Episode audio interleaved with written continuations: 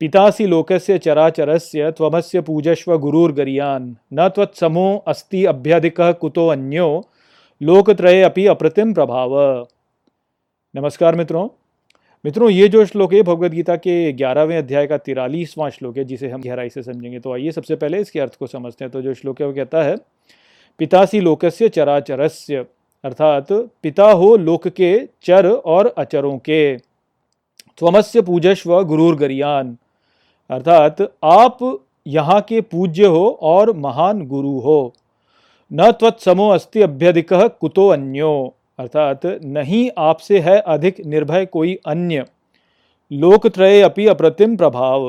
अर्थात तीन लोकों में भी आपके समान नहीं है प्रभाव। तो श्री कृष्ण की महानता का वर्णन करते हुए यहाँ पर अर्जुन एक बहुत ही सुंदर भाषा का उपयोग करते हैं। और वो यहाँ पे कहते हैं कि आप इस संसार में उपस्थित प्रत्येक चर एवं अचर वस्तु के पिता हैं। और आप सबके गुरु हैं और इस प्रकार से आप पूजनीय हैं। आपसे अधिक निर्भय कोई नहीं है और आपका जो प्रभाव है, उसकी समानता इन तीनों लोकों में कोई और नहीं कर सकता। तो अर्जुन के ये जो कथन है यहाँ पर, हमें समझना चाहिए कि ये कथन श्री कृष्ण के प्रति जो उन्होंने अपना समर्पण किया है, उसको लेकर ही यहाँ पर वो कह रहे हैं। तो मूल रूप से अर्जुन श्री कृष्ण को बता रहे हैं कि आप ही इस संपूर्ण सृष्टि में उपस्थित सर्वोच्च इकाई हैं। इसलिए आपकी जो इच्छा है, वह तीनों लोकों में प्रधान है। आपकी इच्छा के आगे किसी और की इच्छा खड़ी नहीं रह सकती। तो इसलिए आपकी इच्छा के आगे मैं समर्पण कर रहा हूँ। तो अर्जुन पे का जो यहाँ पे कहना है, वो वास्तव में यही है कि हम सभी को वास्तव में श्री कृष्ण की इच्छा के आगे समर्पण कर देना चाहिए, क्योंकि श्री कृष्ण की जो इच्छा है, वह ही वास्तव में इस संपूर्ण सृष्टि में प्रधान है। उनकी इच्छा शक्ति के आगे किसी और की इच्छा शक्ति नहीं चल सकती। तो आप इसको ऐसे भी समझ सकते हैं कि देखिए, इस संसार में जब हम रहते हैं तो कोई ना कोई हम पर सदा प्रधान होता ही है। वह हमारे माता पिता हो सकते हैं या वो हमारे शिक्षक हो सकते हैं, या फिर वो हमारे प्रबंधक हो सकते हैं, या राजनेता हो सकते हैं। तो इस प्रकार से कोई एक ऐसा व्यक्ति अवश्य होता है जो कि हमारे ऊपर प्रधान होता है और उस व्यक्ति की आज्ञा का पालन हमें करना ही होता है। या तो वो व्यक्ति होगा या फिर वो संस्था होगी। कुछ ना कुछ ऐसा अवश्य होता ही है।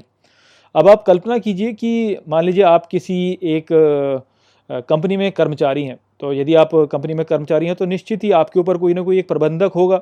जो कि आपके जो कार्य हैं, उनका प्रबंधन करेगा।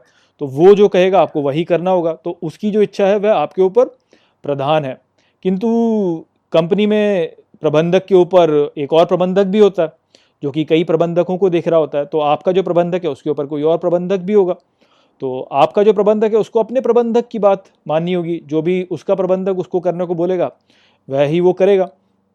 अब मान लीजिए कि ऐसी स्थिति हो जाती है कि आपका प्रबंधक जो है वो आपसे कुछ करने को कहता है, किंतु आपके प्रबंधक का जो प्रबंधक है, वह आपसे कुछ और करने को कहता है तो उस स्थिति में आप किसकी आज्ञा का पालन करेंगे? निश्चित ही आप, आपके प्रबंधक के प्रबंधक की आज्ञा का पालन करेंगे, क्योंकि आपके प्रबंधक के प्रबंधक की जो आज्ञा है, वह आपके प्रबंधक की आज्ञा के ऊपर प्रधान है।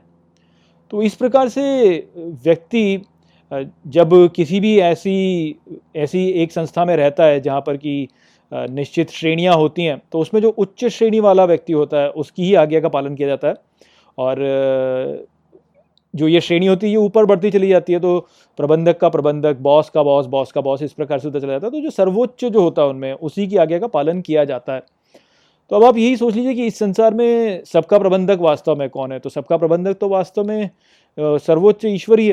तो श्री कृष्ण जो है वह तो सबके प्रबंधक है, उनकी जो इच्छा शक्ति है, वह तो सभी पर लागू होती है। तो यदि आप संसार में अपना जीवन यापन करते हुए कभी ऐसी स्थिति में पहुँचते हैं जहाँ पर कि आपका प्रबंधक आपसे कुछ करने को कहता है, किंतु जो सर्वोच्च प्रबंधक है अर्थात श्री कृष्ण जो है, वो कुछ और करने को कहते हैं तो आपको किसकी आज्ञा का पालन करना चाहिए? आपको निश्चित ही श्री कृष्ण की आज्ञा का पालन करना चाहिए। तो उसी बात को यहाँ पर अर्जुन कह रहे हैं कि आप सर्वोच्च हैं, आप ही सबके पिता हैं, भले ही वो चर वस्तु हो चाहे अचर वस्तु हो, आप ही सबके गुरु हैं यहाँ पे। तो क्योंकि आप ही सर्वोच्च हैं, आप ही की इच्छा शक्ति जो है वह प्रधान है इस सृष्टि में, इस कारण से आप ही की इच्छा शक्ति का मैं पालन करूँगा। और हर व्यक्ति को वास्तव में आपकी इच्छा शक्ति का ही पालन करना चाहिए। तस्मात् प्रणम्य प्रणिधाय कायम प्रसाद ये तामहम ईशम ईड्यम पितेव पुत्र से सखेव सख्यु प्रिय प्रियाय अर्हसी देव सोढ़ुम। मित्रों, ये जो श्लोक है, भगवद गीता के ग्यारहवें अध्याय का चवालीसवां श्लोक है, जिसे हम गहराई से समझेंगे। तो आइए सबसे पहले इसके अर्थ को समझते हैं। तो जो श्लोक है, वो कहता है, तस्मात् प्रणम्य प्रणिधाय कायम, अर्थात अतः प्रणाम के लिए साष्टांग करता हूँ। प्रसाद ये त्वाम अहम ईशम इड्यम। अर्थात प्रसाद के लिए आपके मेरे ईश प्रार्थना के योग्य पितेव पुत्रस्य सखेव सख्यु। अर्थात पिता जैसे पुत्र के लिए, मित्र जैसे मित्र के साथ। प्रिय प्रियाया अर्हसी देव सोढ़ुम। अर्थात प्रिय जैसे प्रियतमा के लिए कृपा क्षमा करें, हे देव। तो यहाँ पर अर्जुन कहते हैं श्री कृष्ण से कि मैं आपके सामने साष्टांग प्रणाम करता हूँ और आपसे कृपा मांग रहा हूँ, आपसे क्षमा मांग रहा हूँ और जिस प्रकार से पिता जो होता है वह अपने पुत्र को क्षमा कर देता है या एक मित्र जो होता है वो अपने मित्र को क्षमा कर देता है या जो प्रेमी होता है वह अपनी प्रिय को क्षमा कर देता है, ठीक वैसे ही आप मुझे भी क्षमा कर दें। अपनी क्षमा की कृपा आप मुझ पर करें। तो यहाँ पर आप देख सकते हैं कि कैसे अर्जुन श्री कृष्ण के साथ में अब एक एक आप कह सकते हैं कि संबंध बना रहे हैं और वो संबंध वो कई स्तरों पर लेके जा रहे हैं। तो वो बोल रहे हैं कि जैसे पिता का संबंध पुत्र से होता है या मित्र का संबंध मित्र से होता है या प्रिय का संबंध प्रिया से होता है। तो इस प्रकार के सभी संबंधों को वो यहाँ पर सामने लेकर आ रहे हैं।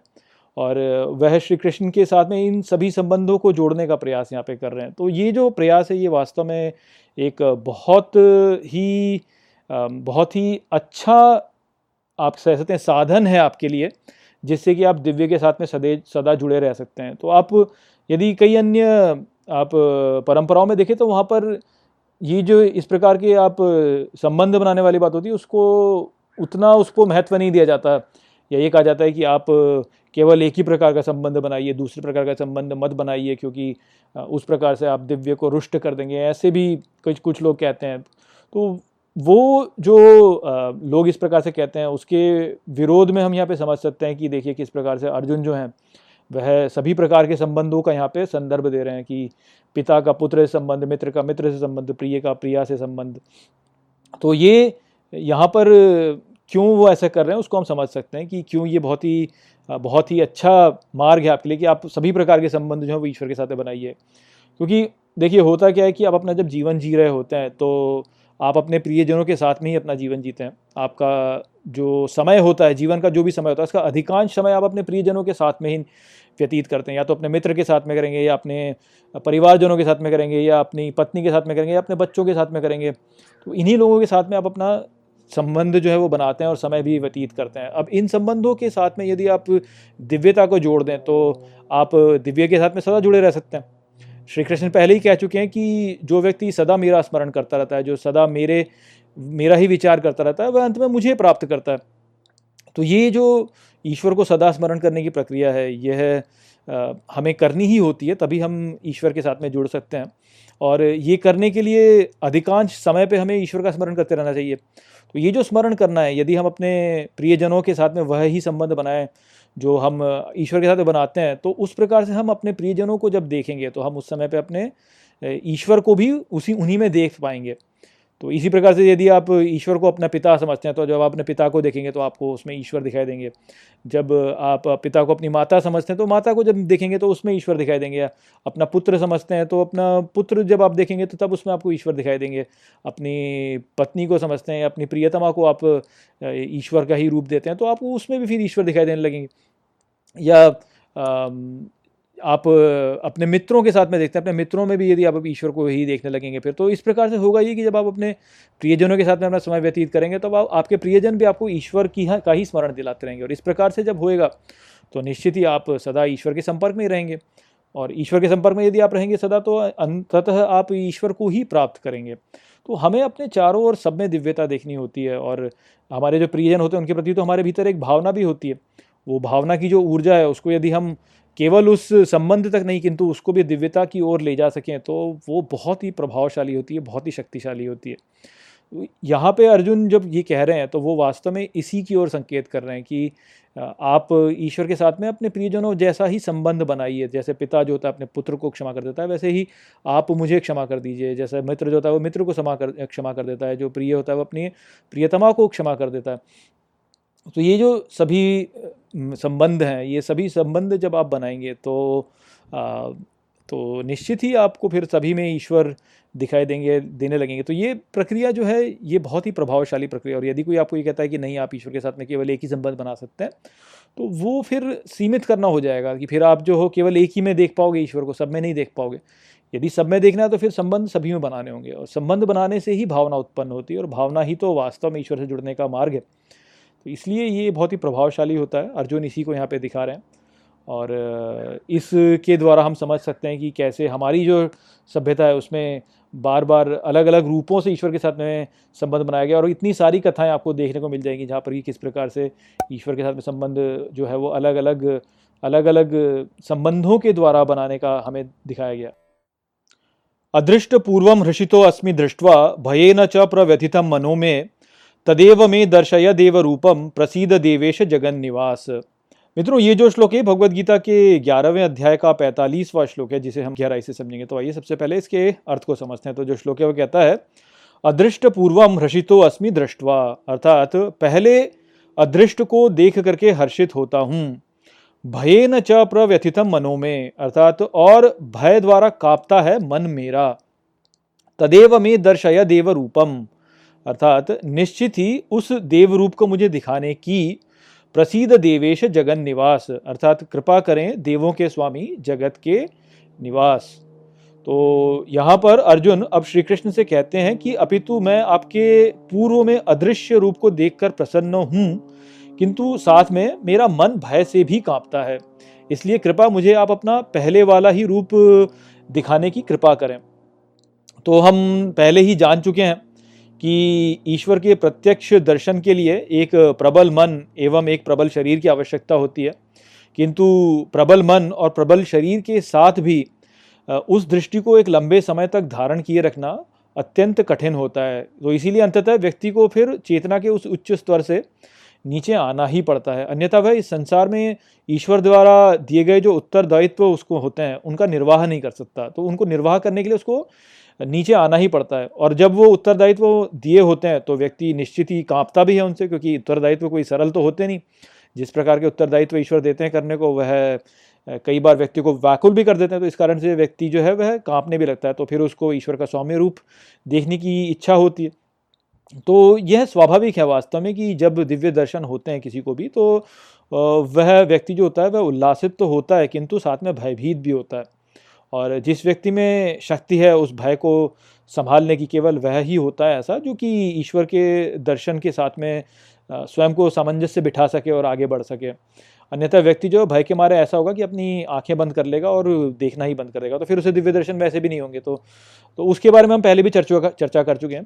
तो यहाँ पे जो हमें वास्तव में समझना वो यही है कि जो ईश्वर के सर्वोच्च दर्शन प्राप्त करने वाला व्यक्ति होता है, उसको तुरंत ही यह बोध हो जाता है कि इस संसार में सब कुछ वास्तव में ये सर्वोच्च सत्ता द्वारा ही नियंत्रित है और उस सर्वोच्च सत्ता के इच्छा के अभाव में यहाँ पर एक पत्ता भी नहीं हिल सकता। तो सब कुछ यहाँ पे उसकी इच्छा के द्वारा ही हो रहा है। तो इसका अर्थ क्या होता है? इसका अर्थ ये हुआ कि ईश्वर यहाँ पे अपनी इच्छा से सृजन करता है और अपनी ही इच्छा से विनाश भी करता है। तो ये यदि कोई व्यक्ति जान ले तो वो फिर ये जानेगा कि जो कुछ भी उसके साथ में अच्छा एवं बुरा हुआ वह ईश्वर की इच्छा से ही हुआ, क्योंकि सब कुछ तो ईश्वर की इच्छा से ही निर्धारित होता है। तो यदि उसके साथ में कुछ अच्छा हुआ और उसको सफलता प्राप्त हुई तो उसका श्रेय वास्तव में ईश्वर को जाता है, उसको नहीं जाता, क्योंकि ईश्वर ही करता है। और यदि उसको जीवन में कुछ विफलता प्राप्त हुई तो उसके लिए उसे आहत भी अनुभव नहीं करना चाहिए, क्योंकि उसके लिए भी दोषी वो नहीं है। इच्छा तो ईश्वर की ही थी तो ईश्वर की इच्छा थी कि वह विफल हो तो वह विफल हो गया। ईश्वर की इच्छा थी कि वह सफल हो तो वह सफल हो गया। तो इस प्रकार से जब वो संसार को देखेगा तो उसको क्या लगेगा? उसको यही लगेगा कि भाई, पहले के जो मेरे जितने भी विश्वास थे, वो सभी वास्तव में झूठे हैं।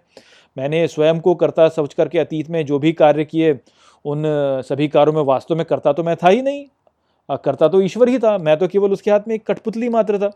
तो उस प्रकार से जब वो व्यक्ति सोचेगा तो वो क्या सोचेगा? वो ये सोचेगा कि अरे, मैंने अपने राष्ट्र के बारे में जो भी अवधारणा बनाई और उससे प्रेरित होकर जो भी कार्य किया जो मैंने अपने पंथ के प्रति जो मेरा प्रेम है, उसके प्रति प्रेरित होकर जो कार्य किया, अपने परिवार के प्रति जो मैंने प्रेरित होकर कार्य किया, जो स्वयं के लिए मैंने व्यक्तिगत रूप से प्रेरित होकर जो कार्य किया, वो सभी जो कारण थे वास्तव में, वो तो सभी झूठे थे फिर। क्योंकि वास्तव में जो इच्छा शक्ति वो तो ईश्वर की ही है, मेरी इच्छा शक्ति तो कुछ है ही नहीं। तो फिर तो मुझे इस संसार में किसी भी किसी भी इकाई को महत्व नहीं देना चाहिए, क्योंकि मेरा जो कार्य है वो तो महत्वपूर्ण है ही नहीं। मेरी इच्छा शक्ति तो लागू ही नहीं हो सकती। इस प्रकार का उसको भान होगा।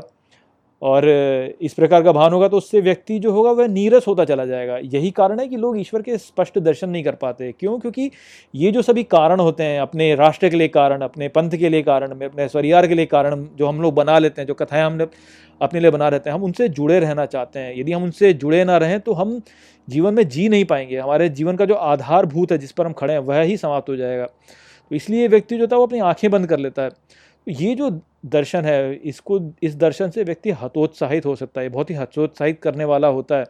क्योंकि इस दृष्टि से देखा जाए तो आपके सभी कार्य वास्तव में आपको व्यर्थ प्रतीत होंगे। तो यदि ईश्वर की ही सत्ता सभी समयों पर है, सभी स्थानों पर है तो इस प्रकार की सोच यदि व्यक्ति इसी में फंसा रहे तो व्यक्ति पंगु हो जाएगा, वह कुछ कर नहीं पाएगा। वह प्रभु की मनोकामना तब पूरी नहीं कर पाएगा, वह यदि उसी स्थान में रहे तो। तो इसीलिए कहते हैं ना कि आप यदि समाधि में ही पड़े हुए हो पूरे समय, आप वहीं पड़े हो तो आप कुछ कर नहीं सकते हो फिर। फिर आप तो पड़े ही हो बेसिकली समाधि अर्थात जो वो ध्यान वाली समाधि जो होती है, वास्तव में जो समाधि होती है, वो तो आप जीवन में रहकर भी समाधि में रह सकते हो और वो ही हमें वास्तव में प्राप्त करना होता है। तो उसी तक पहुँचने के लिए फिर होता क्या है कि प्रभु आपको स्वयं ही बता देते हैं कि भाई, ठीक है, सब कुछ करना तो व्यर्थ है, लेकिन तू मेरे लिए ये कर। ऐसे प्रभु बता देते हैं तब। तो व्यक्ति फिर उसको पुनः संसार में आना पड़ता है। तो यहाँ पे इसीलिए तो श्री कृष्ण ने अर्जुन से कहा कि इन सबको तो मैं पहले ही मार चुका हूँ, तू निमित्त बन जा, तू मेरे लिए कर इनको, मार मेरे लिए। तो जब व्यक्ति को इस प्रकार का भान हो जाता है और व्यक्ति का जो दृष्टिकोण होता है वो इतना स्पष्ट हो जाता है तो कि भाई उसे समझ में आ जाए कि मैं तो करता हूँ ही नहीं, मैं तो कुछ भी नहीं हूँ, सब कुछ, सत्ता तो प्रभु की है, प्रभु की इच्छा से ही सब कुछ होता है। तो इस प्रकार का जब ज्ञान किसी व्यक्ति को हो जाए और उसका ज्ञान वो एकदम स्पष्ट ज्ञान है तो उस स्थिति में फिर प्रभु जो होंगे वो स्वयं उसको बोल देंगे कि तू मेरे लिए ये कर। अब तू अपना मत सोच, मैं ये करना चाहता हूँ तो मेरे लिए ये कर। तो व्यक्ति को फिर उस स्तर पे आना पड़ता है नीचे, और व्यक्ति को नीचे आकर के जो उसको उत्तरदायित्व प्रभु प्रभु ने दिया है, उस उत्तरदायित्व को उसको पूर्ण करना होता है। तो पूर्ण करने के लिए वो फिर नीचे आएगा, निचले स्तर पर आएगा। और जो वो इच्छा होती है ईश्वर की, वह इच्छा बहुत ही असंभव प्रतीत होने वाली भी लग सकती है। तो जैसे हमने देखा भी था ना कि उन्होंने बोला कि जयद्रथ को मैं मार चुका हूँ, भीष्म को मैं मार चुका हूँ, इन सबको मैं मार चुका हूँ तो चिंता मत कर इनकी। किंतु फिर भी यदि बोला जाए तो यानी डर तो भय तो लगेगा ही ना फिर भी व्यक्ति को कह रहे मेरे को ये करना है इस प्रकार से। तो ईश्वर का जो वो वाला स्वरूप है जो कि नष्ट करने वाला होता है, वह भयभीत करने वाला होता ही है, क्योंकि इस सृष्टि में इतने सारे लोग हैं जिनसे हम प्रेम करते हैं। अर्जुन जो है वो भीष्म से प्रेम करते हैं, वो द्रोण से प्रेम करते हैं और श्री कृष्ण बोल रहे हैं कि मार दे इनको मेरे लिए तू। तो निश्चित ही वो भय तो आएगा ही उसमें तो उस स्थिति में फिर व्यक्ति को कुछ एक आधार तो चाहिए ना सौम्य रूप कुछ चाहिए उस, उसको व्यक्ति को। तो इसीलिए वो अर्जुन यहाँ पे कह रहे हैं कि आप अपने सौम्य रूप में आ जाओ ताकि मैं फिर शांत हो सकूँ क्योंकि अन्यथा आपके इस उग्र रूप को देखकर तो मेरा मैं प्रसन्न तो हूँ किंतु साथ में मैं भयभीत भी हो रहा हूँ। तो वो वाली बात यहाँ पे जिस कारण से अर्जुन यहाँ पे से बोल रहे हैं तो वो अब निचले स्तर पर आने का बोल रहे हैं अर्जुन और निचले स्तर पर आएँगे तभी तो वह निर्वाह कर पाएँगे वो उचले स्तर पर ही पड़े रहेंगे तो फिर कुछ हो नहीं सकता कुछ कर नहीं सकता व्यक्ति। किरीटिनम गदिनम चक्रहस्तम इच्छा मी ताम द्रष्टुमहम तथैव तैनेव रूपेण चतुर्भुजेन सहस्र भावो भव विश्वमूर्ते। मित्रों, ये जो श्लोक है भगवद गीता के ग्यारहवें अध्याय का छियालीसवां श्लोक है, जिसे हम गहराई से समझेंगे। तो आइए सबसे पहले इसके अर्थ को समझते हैं। तो जो श्लोक है, वो कहता है, किरीटिनम गदिनम चक्र हस्तम अर्थात मुकुट वाले गदा वाले चक्र वाले हाथ में, इच्छामी त्वाम द्रष्टुमहम तथैव। अर्थात, चाहता हूँ तुमको देखना मैं इसलिए। तैनेव रूपेण चतुर्भुजेन, अर्थात आपके चार भुजाओं वाले रूप जैसे सहस्र भावो भव विश्वमूर्ते। अर्थात हो जाइए सहस्र बाहों वाले विश्वमूर्ति। तो अर्जुन यहाँ पर श्री कृष्ण से कह रहे हैं कि वो अपने चतुर्भुज रूप में आ जाएँ, जहाँ पर कि उन्होंने मुकुट पहना हुआ है, उनके हाथ में चक्र है और उनके हाथ में गदा है।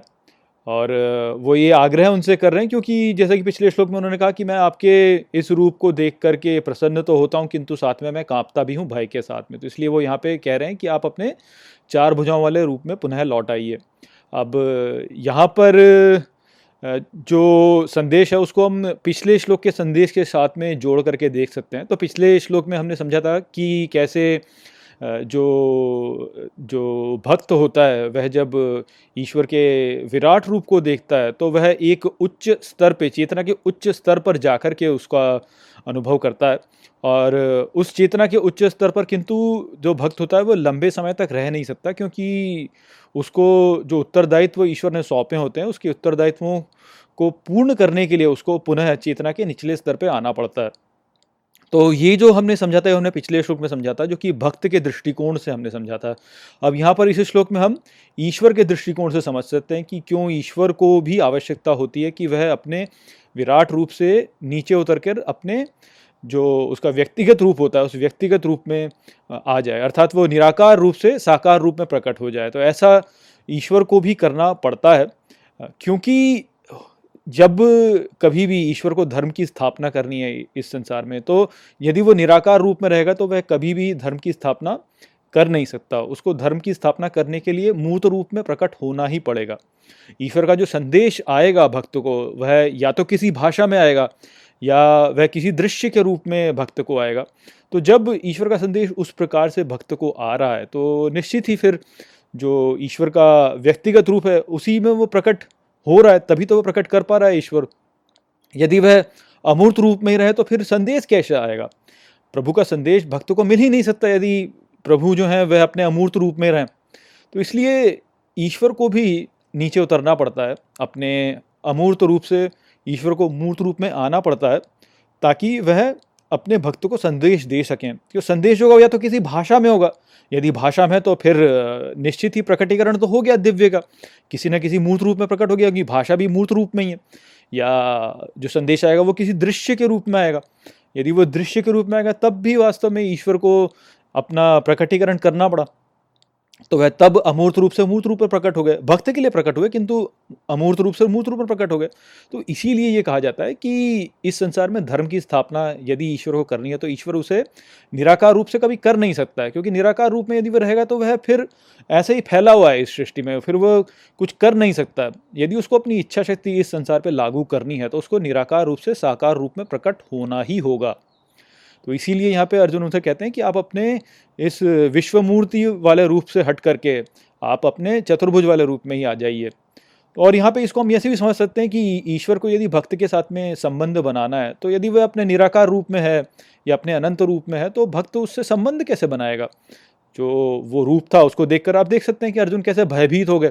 और उनका जो मन था वह व्याकुल हो गया, वह कुछ समझ में नहीं आ रहा था उनके तो जो वो वाला रूप होता है, अनंत रूप, विश्वमूर्ति जो रूप है उनका, विराट रूप जो है, उसके साथ में संबंध बनाना संभव नहीं है भक्त के लिए, क्योंकि वह जो रूप होता है, वह अत्यंत तो उग्र होता है और भक्त जो होगा, वो उसे देख के भयभीत हो जाएगा, व्याकुल हो जाएगा और कुछ उसके समझ में नहीं आएगा। तो इसलिए जब ईश्वर को अपने भक्त के साथ में संबंध बनाना होता है तो ईश्वर को भी फिर अपने व्यक्तिगत रूप में आना ही पड़ता है। और भक्त स्वयं ही फिर ईश्वर से आग्रह करने लगते हैं कि आप अपने व्यक्तिगत रूप में आइए, ताकि मैं आपके साथ संबंध बना सकूँ, आपके जो संदेश हैं उनको मैं धारण कर सकूँ और फिर उनको इस संसार में लागू कर सकूँ, आपकी सहायता से, आप मेरी सहायता कीजिए। तो इसलिए यहाँ पे अर्जुन श्री कृष्ण से कह रहे हैं कि आप अपने चार बाहों वाले रूप में आ जाइए, व्यक्तिगत रूप में आ जाइए, क्योंकि जो अनंत वाला रूप है, उसके साथ में तो ना तो संदेश आएगा, ना कोई संबंध बनेगा। संदेश जब ईश्वर का आता है तो वह किसी ना किसी मूर्त रूप में आता है, या तो भाषा में आएगा, दृश्य में आएगा, या किसी और रूप में आएगा, किंतु वो आएगा किसी न किसी मूर्त रूप में ही। तो जब कोई ये कहता है ना कि ईश्वर को आप मूर्त नहीं कर सकते हो, ईश्वर मूर्त हो ही नहीं सकता तो वह इस विचार को नहीं समझ पाते कि भाई ईश्वर का जो संदेश आपके लिए आ रहा है, वह तो किसी न किसी मूर्त रूप में ही आ रहा है ना। तो वो मूर्त रूप में यदि आ रहा है तो इसका अर्थ ये कि ईश्वर को, अपनी शक्ति को, उसको किसी एक इकाई में नीचे लाना पड़ रहा है, तभी वास्तव में ईश्वर इस संसार में कुछ कल्याण कर सकता है, अन्यथा वो संसार में कल्याण नहीं कर सकता। श्रीभगवान् उवाच, मया प्रसन्नेन तवर्जुनेदं रूपं परं दर्शितम् आत्मयोगात्। तेजोमयं विश्वमनन्तमाद्यं, यन्मे त्वदन्येन न दृष्टपूर्वम। मित्रों, ये जो श्लोक है भगवत गीता के ग्यारहवें अध्याय का सैंतालीसवा श्लोक है, जिसे हम गहराई से समझेंगे। तो आइए सबसे पहले इसके अर्थ को समझते हैं। तो जो श्लोक है, वो कहता है श्री भगवान उवाच, अर्थात श्री कृष्ण बोले, मया प्रसन्नेन तव अर्जुन एदम अर्थात, अर्जुन, तुम्हारा मुझे प्रसन्न करने द्वारा ये रूपम परम दर्शितम आत्म योगात अर्थात दर्शाया मेरे योग से परम रूप।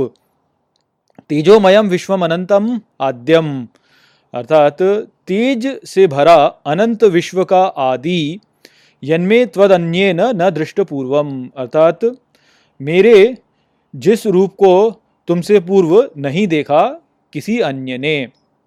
तो यहाँ पर अब श्री कृष्ण अर्जुन से कहते हैं कि क्योंकि तुमने मुझे प्रसन्न किया है, इसलिए मैंने तुमको अपना ये सर्वोच्च रूप दिखाया है, जिसे आज से पूर्व किसी ने नहीं देखा है। ये जो तेजोमय रूप है यह विश्व का आदि है, अर्थात संपूर्ण विश्व इस ही रूप के द्वारा आया है। तो ये जो रूप है, ये मैंने तुमको दिखाया है, क्योंकि तुमने मुझे प्रसन्न किया और इसको तुमसे पहले किसी अन्य ने नहीं देखा है। तो इसलिए तुम भय मत करो। तो यहाँ पे मूल रूप से श्री कृष्ण अर्जुन को ये कहकर शांत कर रहे हैं। वो ये कह रहे हैं कि तुम भय मत करो, तुमने मुझे प्रसन्न किया है, इसलिए मैंने तुम्हें अपना ये रूप दिखाया। तो इससे भयभूत क्यों होते हो तुम? तुम जानो कि ये जो रूप है, ये इस विश्व का आदि है तो इससे तुम्हें भय नहीं करना चाहिए। और यहाँ पर आप देखिए कि परोक्ष रूप से उन्होंने अर्जुन से ये भी कहा है कि अपने इस रूप को मैं केवल उनको दिखाता हूँ, जो मुझे प्रसन्न करते हैं। क्योंकि उन्होंने यही कहा कि ये जो रूप है, ये तुमसे पूर्व और किसी ने नहीं देखा है और मैं तुमको इसलिए दिखा रहा हूँ क्योंकि तुमने मुझे प्रसन्न किया है। तो परोक्ष रूप से वो यहाँ पे ये भी कह रहे हैं कि तुम जो मुझे प्रसन्न कर रहे हो तो कोई भी व्यक्ति जो मुझे प्रसन्न करता है, मैं उन्हीं को वास्तव में अपने रहस्यों को उजागर करता हूँ, उन्हीं के लिए। मेरे रहस्यों को मैं केवल उन्हीं को दर्शाता हूँ जो मुझको प्रसन्न करते हैं, अन्यों को मैं अपने रहस्य उद्घाटित नहीं करता हूँ। तो यहाँ से इस श्लोक से जो संदेश हमें लेना चाहिए, वो वास्तव में यही है कि ईश्वर के जो प्रत्यक्ष दर्शन होते हैं, उनको प्राप्त करना हमारे लिए व्याकुलता ला सकता है। वह हमें भयभीत भी कर सकता है, किंतु इसका अर्थ ये नहीं है कि हमें ईश्वर को प्राप्त करने का प्रयास नहीं करना चाहिए। तो आप इसको ऐसे भी समझ सकते हैं कि देखिए, आपने बहुत से लोगों को ये कहते हुए सुना होगा कि, अरे, आपको प्राणायाम करने से थोड़ा सतर्क रहना चाहिए आपको कुंडलिनी योग करने से थोड़ा सतर्क रहना चाहिए, क्योंकि ये बहुत ही बहुत ही खतरनाक हो सकते हैं, इनके दुष्परिणाम हो सकते हैं आपको तो केवल गुरु के मार्गदर्शन से आप इसको प्राप्त कर सकते हैं। तो इसलिए आपको ये नहीं करना चाहिए। तो ऐसे में कई बार क्या होता है कि कई लोग गुरु के पीछे जाते हैं और भय करने लगते हैं। तो ऐसा वास्तव में आप यदि देखें तो केवल वही लोग कह रहे होते हैं जो कि गुरु का उनका बिज़नेस चल रहा होता है वास्तव में, वही लोग इस प्रकार की बातें कह रहे होते हैं। आप यदि ध्यान देंगे तो ऐसा ही है। तो ये जो लोगों में भय उत्पन्न करने वाली बात होती है, ये इसीलिए होती है क्योंकि व्यक्ति भयभीत है। तो जब उनसे बोला जाता है कि अरे तुम प्राणायाम मत करो, तुम जो है कुंडलिनी योग मत करो, इसके दुष्परिणाम हो सकते हैं, भयावह है ये तो आपके मन में एक भय उत्पन्न किया जाता है ताकि आप किसी गुरु के पास जाएँ, आप गुरु के पास जाकर के दीक्षा प्राप्त करें। गुरु वास्तव में ईश्वर ही सबसे सर्वोच्च गुरु है। और गुरु कोई एक तो होता नहीं है। आप बहुत सारे लोगों से सीखेंगे, बहुत सारे लोगों से आप जब आप ज्ञान प्राप्त करेंगे, तभी आप वास्तव में ठीक प्रकार से प्राप्त कर सकते हैं। तो यदि आप वैसे देखें तो जो आपका वास्तविक गुरु है, वो ईश्वर ही है, क्योंकि ईश्वर ही उन दूसरे गुरुओं को आपको प्रदान कर रहा होता है। तो यहाँ पे कहने का जो तात्पर्य वो ये है कि यदि आपसे कोई कहता है कि प्राणायाम करना आपके लिए दुष्परिणाम ला सकता है कुंडलिनी योग करना आपके लिए दुष्परिणाम ला सकता है और आप उससे भय करने लगते हैं और आप ढूँढने लगते हैं किसी तो किसी गुरु को तो ये जो दर्शा रहा है आपके बारे में, वो वास्तव में ये दर्शा रहा है कि आपके भीतर भय है और आप भय कर रहे हैं। तो जो व्यक्ति वास्तव में ईश्वर को प्राप्त करना चाहता है ना, वो ऐसे कभी भय नहीं करेगा। उसके भीतर तो यानी वो एक अग्नि ऐसी जल पड़ती है कि वो बोलता है कि मुझे तो ईश्वर को प्राप्त करना ही है, अब चाहे जो हो जाए, अब दुष्परिणाम हो, चाहे दुष्परिणाम हो। तो वो व्यक्ति फिर ऐसा भय नहीं करेगा कभी भी। वो तो सीधा कूद जाएगा, सीधा कूद जाएगा, सब कुछ वो करने का प्रयास करेगा और किसी एक गुरु तक सीमित नहीं रखेगा वो। वो व्यक्ति जो होगा, फिर क्योंकि उसकी आस्था ऐसी होगी कि वो ईश्वर को प्राप्त करना चाहता है तो फिर उसको गुरु को ढूँढने की आवश्यकता नहीं होगी उसको। उसको गुरु उसके लिए स्वयं आते चले जाएँगे। तो यहाँ पे हमको ये समझना है वास्तव में कि श्री कृष्ण जब कह रहे हैं कि तुम भय मत करो, ये तुमने मुझे प्रसन्न किया, इसलिए मैंने तुम्हें दिखाया। तो जो व्यक्ति वास्तव में ईश्वर प्राप्ति में लगा है जिसका मन अब ऐसा हो गया कि नहीं, मुझे तो ईश्वर प्राप्त करना ही है वो फिर ऐसे भय वय नहीं करने वाला। उसको यदि कोई बोले कि, अरे नहीं, तुम तुम प्राणायाम मत करो, तुम, ये कुंडलिनी योग मत करो, इसके दुष्परिणाम होंगे। वो भय करेगा ही नहीं, वो सोचेगा ही नहीं इस बारे में कि अच्छा इसके क्या दुष्परिणाम होंगे? क्या दुष्परिणाम होंगे? जो होंगे देख लेंगे, मुझे तो ईश्वर प्राप्त करने अब मुझे गुरु यदि नहीं मिल रहा है, कोई मुझे नहीं पता कौन सा गुरु है तो मैं तो सीधा कूदूँगा इसमें, ईश्वर मेरा गुरु है, ईश्वर मुझे स्वयं गुरु प्रदान कर देगा। ईश्वर मुझे स्वयं प्रदान कर देगा स्रोत, जिसके द्वारा मुझे ज्ञान प्राप्त हो जाएगा। वो व्यक्ति वास्तव में ईश्वर को प्राप्त करता है। ना कि वो व्यक्ति जो कि ये सुने कि अरे नहीं, इससे तो दुष्परिणाम होते हैं तो मैं नहीं करता हूँ। जिसने बोला है मेरे को कि इसके दुष्परिणाम होते हैं, मैं उसके पास चला चलाता हूँ, वो मुझे सिखा देगा। तो ये तो भय से आप चले गए, फिर फिर आप तो आप में भय कर रहे हो आप फिर। अब वो जो व्यक्ति है जिसने बोला ये, वो आपके भीतर भय करना चाहता है, क्योंकि यदि भय नहीं होगा तो आप उसके पास में जाओगे क्यों? आप तो उसके पास जाओगे ही नहीं ना। तो इस प्रकार ये लोग कार्य करते हैं जब लोग इस प्रकार से कहते हैं कि तुम प्राणायाम मत करो तुमको गुरु की आवश्यकता होती गुरु के सानिध्य में ही करो क्योंकि सबको चाहिए कि उनका चले। जो व्यक्ति वास्तव में ईश्वर को प्राप्त करना चाहता है वो इन सबसे घबराता नहीं है। वो सीधा छलांग लगाता है और जो भी उसको मिल रहा होता है जो भी सं, जो भी उसको जो आदेश मिलते हैं उसको उनका पालन वो करता है। ईश्वर स्वयं उसको गुरु प्रदान कर देते हैं। नवेद यज्ञाध्ययनेर्न दानेर्न च क्रियाभिर्न तपोभिरुग्रेह एवं रूप शक्य हम नृलोके दृष्टुम त्वदन्येन कुरु प्रवीर।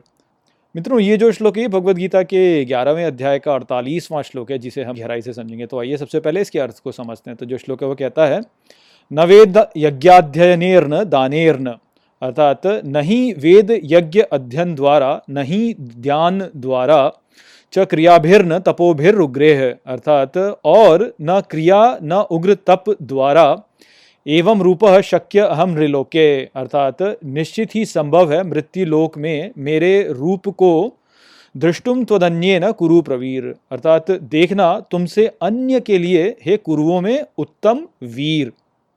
तो यहाँ पर इस श्लोक में अर्जुन को शांत करने के लिए श्री कृष्ण अब उन्हें बता रहे हैं कि ये जो रूप मैंने तुम्हें दिखाया है यहाँ पर, उसे प्राप्त करना अत्यंत कठिन है। ऐसा दर्शन न तो वेदों के अध्ययन से, न यज्ञ से, न दान पुण्य से, न कर्म से और न ही गहन तपस्या से प्राप्त किया जा सकता है।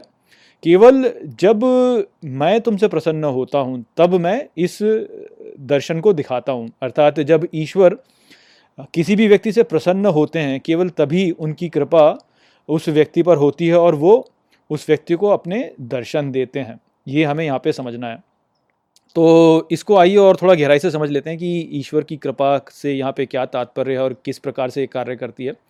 तो हम सभी जानते हैं कि ईश्वर को पाने का जो मार्ग है, वह आत्मज्ञान के माध्यम से होता है। और हम यह भी जानते हैं कि कई सहस्र व्यक्तियों में कोई एक ही ऐसा होता है जिसमें कि आत्मज्ञान की ओर रुचि विकसित होती है। तो अभी यदि ऐसा है तो कोई भी व्यक्ति ये प्रश्न कर सकता है कि हमने ये तो समझ लिया है कि हर व्यक्ति जो है, वह ईश्वर के हाथों में केवल एक कठपुतली है। तो ईश्वर ऐसा क्यों नहीं करते कि वह सभी जीवों में आत्मज्ञान के प्रति रुचि को उत्पन्न कर दें? क्योंकि सभी तो ईश्वर के हाथ में ही है तो ईश्वर जो है, वह सभी के भीतर जो है आत्मज्ञान की रुचि उत्पन्न कर देगा तो फिर इस संसार में कुछ होगा ही नहीं। तो यहाँ पे ऐसा क्यों नहीं करते हैं? तो ये जो प्रश्न है, इसी में वास्तव में इसका उत्तर भी है कि यदि हर व्यक्ति इस संसार में आत्मज्ञान में लग जाएगा तो इस संसार में चल रही ये जो सभी क्रियाएँ हैं, ये नहीं हो पाएँगी।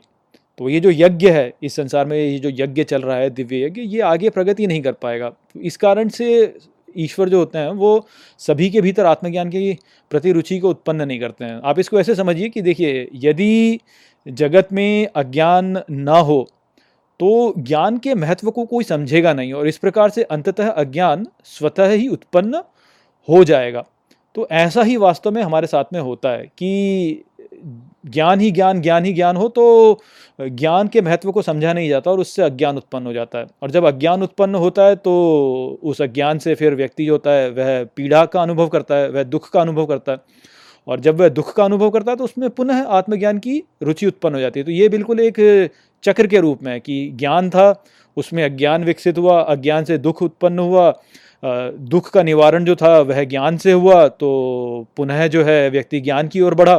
किंतु ज्ञान हो गया, ज्ञान हो गया तो पुनः अज्ञान आ जाएगा उसमें। तो इस प्रकार से ये चक्र है, इस सृष्टि में चलता रहता है और यज्ञ जो इसी प्रकार से चलता रहता है कि अज्ञान उत्पन्न होता है ज्ञान में और पुनः फिर पीड़ा के द्वारा व्यक्ति जो होता है, वह ज्ञान की ओर अग्रसर होता है। तो यहाँ पे हम हम जो उपरोक्त प्रश्न था, उसका जो उचित उत्तर है, वो हम इसी प्रकार से प्रदान कर सकते हैं कि ईश्वर जो होते हैं, वह केवल अपनी कृपा के द्वारा उन व्यक्तियों में आत्मज्ञान की रुचि उत्पन्न करते हैं, जिनको कि वह आत्मज्ञान के प्रति अनुकूल पाते हैं।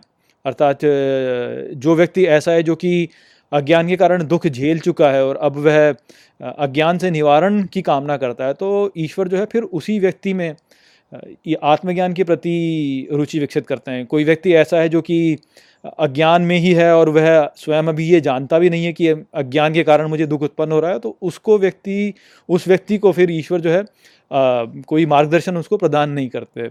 तो रुचि जो है उसमें उत्पन्न नहीं होती। तो ईश्वर ही है जो कि हमारे मन को ठीक प्रकार से समझते हैं और वह ही कृपा करते हैं आत्मज्ञान की रुचि उसी प्रकार से उत्पन्न करते हैं। क्योंकि यह ही प्रक्रिया है। इसी प्रकार से ये दिव्य यज्ञ जो है वो आगे बढ़ सकता है। अन्यथा दिव्य यज्ञ आगे नहीं बढ़ सकता। तो ये जब आपने समझ लिया है तो अब आप मान लीजिए कि आप उन कुछ भाग्यशाली व्यक्तियों में से हैं जिनमें कि आत्मज्ञान के प्रति अब रुचि उत्पन्न हो गई है। प्रभु का अनुग्रह आप पे हो गया है और अब आप आत्मज्ञान के महत्व को समझने लगे हैं। तो यदि आप ऐसा करेंगे तो निश्चित ही फिर आप शास्त्रों का अध्ययन करने लगेंगे और अपने जीवन को उनके अनुसार चलाने लगेंगे। और ज्ञानियों के द्वारा ज्ञान प्राप्त करके आप अपने जीवन को आगे बढ़ाने लगेंगे। तो अब इस प्रकार से होगा क्या कि आप वेदों का अध्ययन करेंगे, आप यज्ञ करेंगे, दान पुण्य करेंगे, निस्वार्थ कर्म करेंगे, आप विच्छेद तपस्या करेंगे, बहुत ही घोर तपस्या आप करने लगेंगे और इस प्रकार से आप अपने मन को शुद्ध करते जाएँगे। किंतु ये सब कर लेने के पश्चात भी आप जो है ये नहीं कह सकते हैं कि मुझे तो अब ईश्वर के दर्शन हो ही हो जाएँगे। क्यों? क्योंकि आपका जो मन है वो आपने शुद्ध तो किया है, किंतु आपका मन कितना शुद्ध हुआ है, ये केवल ईश्वर ही जानते हैं, आप नहीं जानते। तो इसलिए ईश्वर का जो अनुग्रह होता है, वह केवल तभी होता है जब ईश्वर ये सुनिश्चित कर लेते हैं कि आपका मन अब पूर्ण रूप से स्वच्छ हो गया है। तो इसलिए वेदों पढ़ लेने से और यज्ञ करने से, दान पुण्य करने से आप जो करना चाहिए आपको, वो आप उचित कर रहे होते हैं, किंतु वो करने के साथ साथ में आप में एक धैर्य भी होना चाहिए कि जो मैं ये कर रहा हूँ, इससे मैं प्रगति कर रहा हूँ और अंत में जो मेरा लक्ष्य है ईश्वर प्राप्ति, वह केवल मुझे ईश्वर के अनुग्रह द्वारा ही प्राप्त होगी, क्योंकि मैं स्वयं ही नहीं जानता हूँ कि मेरा मन अभी कितना स्वच्छ हुआ है। तो हो सकता है कि मेरा मन अभी उतना स्वच्छ नहीं हुआ है और मेरे को अभी और तपस्या करने की अभी आवश्यकता है। आप जो है ये करिए, अब इस प्रकार से सभी चीज़ें आप करते रहिए करते रहिए करते रहिए करते रहिए आप और शांति से और स्वच्छ मन के साथ में करते रहिए। आप धीरे धीरे धीरे धीरे प्रगति भी करते जाएँगे करते जाएँगे और कभी इस प्रकार से मत सोचिए कि अरे मेरे को, मैं तो कर रहा हूँ, मुझे कुछ परिणाम ही नहीं मिल रहा, कुछ परिणाम ही नहीं मिल रहा। आप यदि कार्य कर रहे हैं तो उसका परिणाम आता है, निश्चित ही आता है। आप में भी उतना ज्ञान नहीं है कि आप समझ पाएँ कि उसका परिणाम किस प्रकार से आएगा। तो आप धैर्य के साथ में इन सब कार्यों को करते रहिए। ये कार्य आप कर रहे हैं तो ये आपको उचित दिशा में लेके जा रहे हैं, किंतु ईश्वर का जो अनुग्रह है, वह ईश्वर ही जानते हैं कि कब आएगा। तो धैर्य के साथ में ईश्वर के अनुग्रह की, के लिए आप प्रतीक्षा करते रहिए। आपका यदि जो ये प्रयास है, यह यदि शुद्ध है, आपकी भक्ति में पूर्ण निष्ठा है और आपका मन स्वच्छ है तो ईश्वर का अनुग्रह आप पे होगा ही होगा, ये तो होना ही है। किंतु वो कब होगा और कैसे होगा, इसकी भविष्यवाणी कोई नहीं कर सकता, ये केवल ईश्वर के ही हाथ में है। तो इसको ईश्वर के हाथ में ही छोड़ दीजिए और आप बस अपनी तपस्या में लगे रहिए आगे। तो अर्जुन जो है वो भाग्यशाली हैं कि उन पर इस प्रकार से श्री कृष्ण का अनुग्रह हुआ है और श्री कृष्ण के विराट रूप को वो देख पाएँ। और यदि आप भी अपनी तपस्या को ऐसे ही बढ़ाते रहते हैं, आगे आप अपनी साधना इसी प्रकार से स्वच्छ मन के साथ में, धैर्य के साथ, संपूर्ण निष्ठा के साथ में करते रहते हैं तो अंततः ईश्वर का अनुग्रह आप पर भी होगा। माते व्यथा माच विमूढ़ भावो दृष्ट्वा रूपम घोरम इद्रंगमेदम व्यपेत अभि प्रतिमन पुनस्व तदेव मे रूपम इदम प्रपश्य। मित्रों, ये जो श्लोक है, भगवद गीता के ग्यारहवें अध्याय का उनचासवां श्लोक है, जिसे हम गहराई से समझेंगे। तो आइए सबसे पहले इसके अर्थ को समझते हैं। तो जो श्लोक है, वो कहता है, माते व्यथा माच विमूढ़ भावो अर्थात नहीं तुम कांपो और न स्तब्ध रहो। दृष्टवा रूपम घोरम इद्रंगम एदम, अर्थात देख करके मेरे इस घोर रूप को। व्यपेता भी प्रतिमन पुनस्त्वम, अर्थात अर्थात, भय दूर कर, प्रिय मन करो पुनः तुम। तदेव में रूपम इदम प्रपश्य। अर्थात मेरे उसी रूप को ये देखो। तो ईश्वरीय कृपा के महत्व को समझाने के पश्चात अब यहाँ पर श्री कृष्ण पुनः अपने सौम्य रूप में लौट आते हैं और अर्जुन से कहते हैं कि अर्जुन, तुम मेरे इस उग्र रूप को देखकर डरो मत, ना ही तुम इसको देख करके स्तब्ध रहो। ये लो मैं पुनः अपने सौम्य रूप में लौट आया हूँ। तो श्री कृष्ण स्पष्ट यही कर रहे हैं यहाँ पे कि अर्जुन को वो डराना नहीं चाहते हैं। उन्होंने अपना उग्र रूप अर्जुन को डराने के लिए नहीं दिखाया, अपितु उन्होंने अर्जुन को अपना उग्र रूप, अपनी कृपा प्रदान करने के लिए दिखाया। तो यहाँ से हम ये समझ सकते हैं कि ईश्वर जो होते हैं, वह क्यों अपने सर्वोच्च रूप को, अपने भक्त को एकदम से ऐसे उजागर नहीं करते हैं। वो इसीलिए नहीं करते हैं क्योंकि वह ये सुनिश्चित करना चाहते हैं कि भक्त जो है क्या वो मेरे इस उग्र रूप को देखने में सक्षम हो भी पाया है या नहीं हो पाया है? यदि भक्त अभी सक्षम नहीं हुआ है और वह प्रयास कर रहा है तो ईश्वर जो है वह उनको अपना उग्र रूप नहीं दिखाते हैं। केवल जब भक्त अपनी भक्ति के द्वारा ये सिद्ध कर देता है कि वह अब ईश्वर के उस उग्र रूप को देख सकता है और वह अब उससे डरेगा नहीं, केवल तभी ईश्वर जो होते हैं वह अपना उग्र रूप अपने भक्तों को प्रदान करते हैं।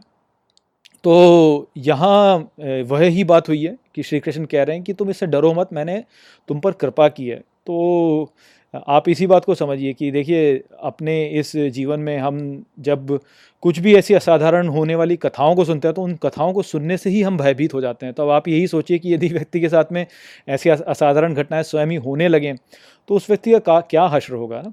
इसलिए व्यक्ति में बहुत साहस चाहिए, बहुत साहस चाहिए मन उसका इतना इतना दृढ़ होना चाहिए, उसका शरीर इतना दृढ़ होना चाहिए कि वह इस प्रकार के जो अनुभव हैं उनको धारण कर सके, तभी तो ईश्वर का जो उग्र वाला रूप है वह व्यक्ति धारण कर पाएगा। व्यक्तियों में तो इतनी आसक्ति होती है अपने राष्ट्र के प्रति, अपने परिवार के प्रति, अपने लोगों के प्रति, सभी आसक्तियों से भरे हुए हैं, इतना मोह है लोगों में। और इस सबको इस सब के ऊपर विजय भी व्यक्ति प्राप्त नहीं कर पाता है। व्यक्ति कितना भी प्रयास करे तब भी नहीं प्राप्त कर पाता और उसको तुरंत जो है आप इस प्रकार के रूप दिखा दो तो व्यक्ति का क्या हश्र होगा? व्यक्ति का हश्र बहुत ही बुरा हो सकता है। वह घबरा जाएगा, वह व्याकुल हो जाएगा। तो उसको उससे बचने के लिए व्यक्ति प्रयास करता है, व्यक्ति प्रयास करता है, स्वयं को सुधारने का प्रयास करता है, ईश्वर की ओर वृद्धि करने का प्रयास करता है, किंतु कोई इतना सरल कार्य तो है नहीं, इसको करने में समय लगता है। और यदि व्यक्ति बोले कि नहीं, मैं तो अभी से ही मैंने थोड़ा सा क्रिया करा और मेरे को जो ईश्वर के दर्शन हो जाए तो वह अनुचित है, उस प्रकार से सोचना व्यक्ति के लिए अनुचित होता है। तो धीरे धीरे धैर्य के साथ में व्यक्ति जब प्रयास करता है करता है करता है तो तब वह वास्तव में उस प्रकार का मनोभाव, उस प्रकार का मन उस प्रकार का शरीर विकसित कर पाता है, जबकि वह ईश्वर के उग्र रूप को धारण कर सके, देख सके और संभाल सके उसको। वो उसी विषय में यहाँ पे अर्जुन अर्जुन से श्री कृष्ण ऐसे कह रहे हैं कि मैंने तुमको डराने के लिए नहीं दिखाया ये, मैंने तो कृपा की है। तो इस प्रकार की जो स्थिति होती है, जब व्यक्ति इस प्रकार से अपने अपने आसक्तियों को, के ऊपर विजय प्राप्त कर ले और जो जो चीज़ें वो धारण करके बैठा हुआ है, जिनसे वो जुड़ा हुआ है, चिपका हुआ है, अपनी संपत्ति से, अपने राष्ट्र से, इनसे चिप, चिपका हुआ है, इनको से यदि छोड़ेगा व्यक्ति तो निश्चित ही उसमें विरक्ति उत्पन्न होगी, विषाद उत्पन्न होगा। तो और दुख भी उत्पन्न होगा, दुख भी होता है, दुख ही होता है जो कि व्यक्ति को ईश्वर की ओर लेके जाता है तो इनसे घबराना नहीं चाहिए व्यक्ति को। यही सोचना चाहिए कि ये ईश्वर की कृपा है हमारे लिए, कि हमको ये ईश्वर हमारे ऊपर कृपा कर रहे हैं, जिससे कि हम ईश्वर की ओर समीप जा पा रहे हैं।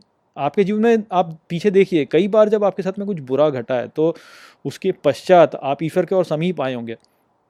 तो इस प्रकार से देखा जाए तो वो जो बुरा आपके साथ में हुआ, वो वास्तव में तो ईश्वर की कृपा ही थी आपके लिए। तो इसलिए इन सबसे घबराना नहीं चाहिए। व्यक्ति जो है उस वो इन सबसे घबराए ना। ये तो केवल ईश्वर की कृपा है हमारे ऊपर। तभी तो ईश्वर जो है वो इस प्रकार से आ, हमें समीप लाने के लिए ही तो कई बार वो हमें दुख प्रदान करते हैं। तो वो बात हमें समझनी चाहिए कि यहाँ पे ईश्वर ये बोल रहे हैं कि इनसे घबराओ मत इनसे डरो मत। मैं तुम पे कृपा ही कर रहा हूँ। अपने समीप लाने के लिए मैंने तुम पे कृपा की इसलिए मैंने ये सब तुमको दिखाया। तो हमको भी इसी प्रकार से समझना चाहिए। आशा करता हूँ कि मैंने इसको आपको अच्छे से समझा दिया होगा। नमस्ते।